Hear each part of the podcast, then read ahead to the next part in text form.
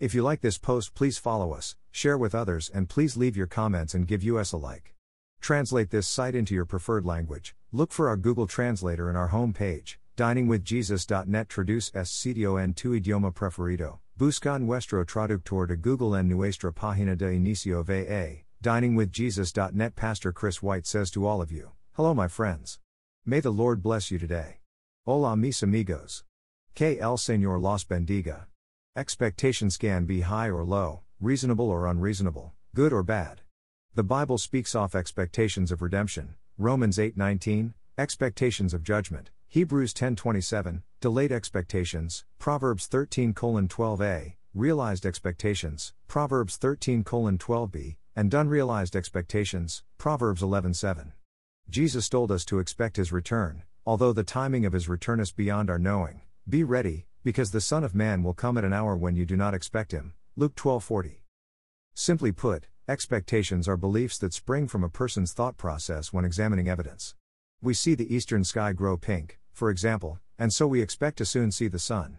Our expectations are not always correct because of flaws in our logic and the bias of hope and desire. Sometimes, we get our hopes up based on a false premise or a misreading of the evidence. Often, we form expectations automatically, without conscious effort. When expectations are not met, pain ensues, and we often place blame on the something or someone who did not live up to our expectations, even if our expectations were unreasonable. Expectations based on human assumptions can cause trouble. For example, when a man and a woman get married, they both carry expectations into the marriage. The man may see evidence that his wife is a caring, kind, and patient person. He may form expectations about what she will be like as a mother. Or perhaps his own mother was a great cook, and he expects his wife to possess the same culinary skills. If she does not turn out to be a patient mother or a particularly good cook, he may feel hurt and let down. The woman going into the marriage may see evidence that her husband has a good job and is well liked by others. She forms an expectation that they will not likely have money troubles. Then, if he loses his job or changes careers and they begin to struggle financially, she may resent him based on her expectation. This couple is now dealing with hurt feelings and resentment based entirely on what they had hoped would happen.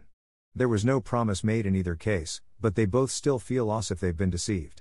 Faulty expectations can create a lot of trouble in any relationship, be it parent-slash-child, boss-slash-employee, friends, ministry partners, or members of a sports team. Anytime there is mutual dependency, expectations exist, and, if those expectations are not met, conflict can be their salt.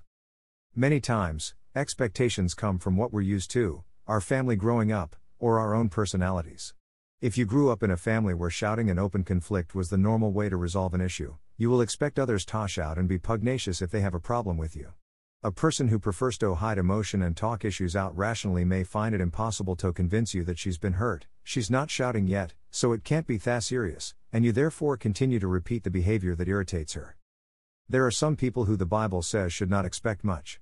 Theoct, Proverbs eleven seven says, should not expect to retain their ill-gotten gains. When the wicked dies, his hope will perish, slash and the expectation of wealth perishes too, E S V, C F. Proverbs ten twenty-eight. Crime doesn't pay, in other words. And the double-minded, faithless man should not expect answers to prayer. That person should not expect to receive anything from the Lord, James one seven. On the other hand, the Bible encourages those who trust in the Lord to expect good things from Him. My soul, wait thou only upon God, for my expectation is from Him. Psalm sixty-two five, K J V. Those who live in the fear of the Lord have this promise in Proverbs twenty-three eighteen, there is surely a future hope for you, and your hope will not be cut off. The godly are justified in having great expectations. The Bible lays out some principles that help us form expectations and deal with the expectations of others. Communicate, openness and honesty with ourselves and with others is first key. We all fail ourselves and others in many ways, James three two, and we should be able to admit when we are wrong.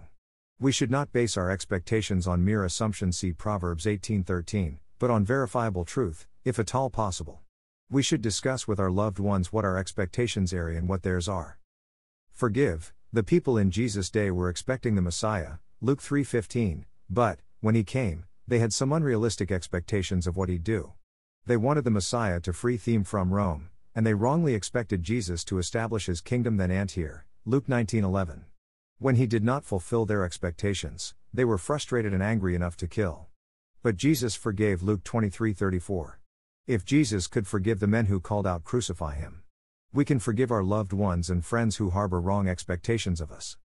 Love, love is patient and kind, and it does not insist on its own way, First Corinthians thirteen four to seven. We need to remember that all people are different.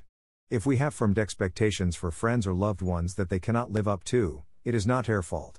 We have the power to change our expectations, and, if we find that our expectations of others are unreasonable, we should be flexible. In everything, we should look to God and trust Him, Proverbs three five to six. His promises are absolutely sound, and our expectation that He will fulfill His word is called faith.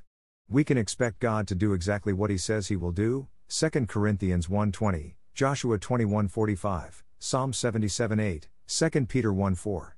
When based on God's word, our expectations will never fail to be met. The statutes of the Lord are trustworthy, Psalm nineteen seven. Thank you to Got Questions Ministries. Copyright Copyright two thousand two to twenty nineteen Got Questions Ministries. All rights reserved.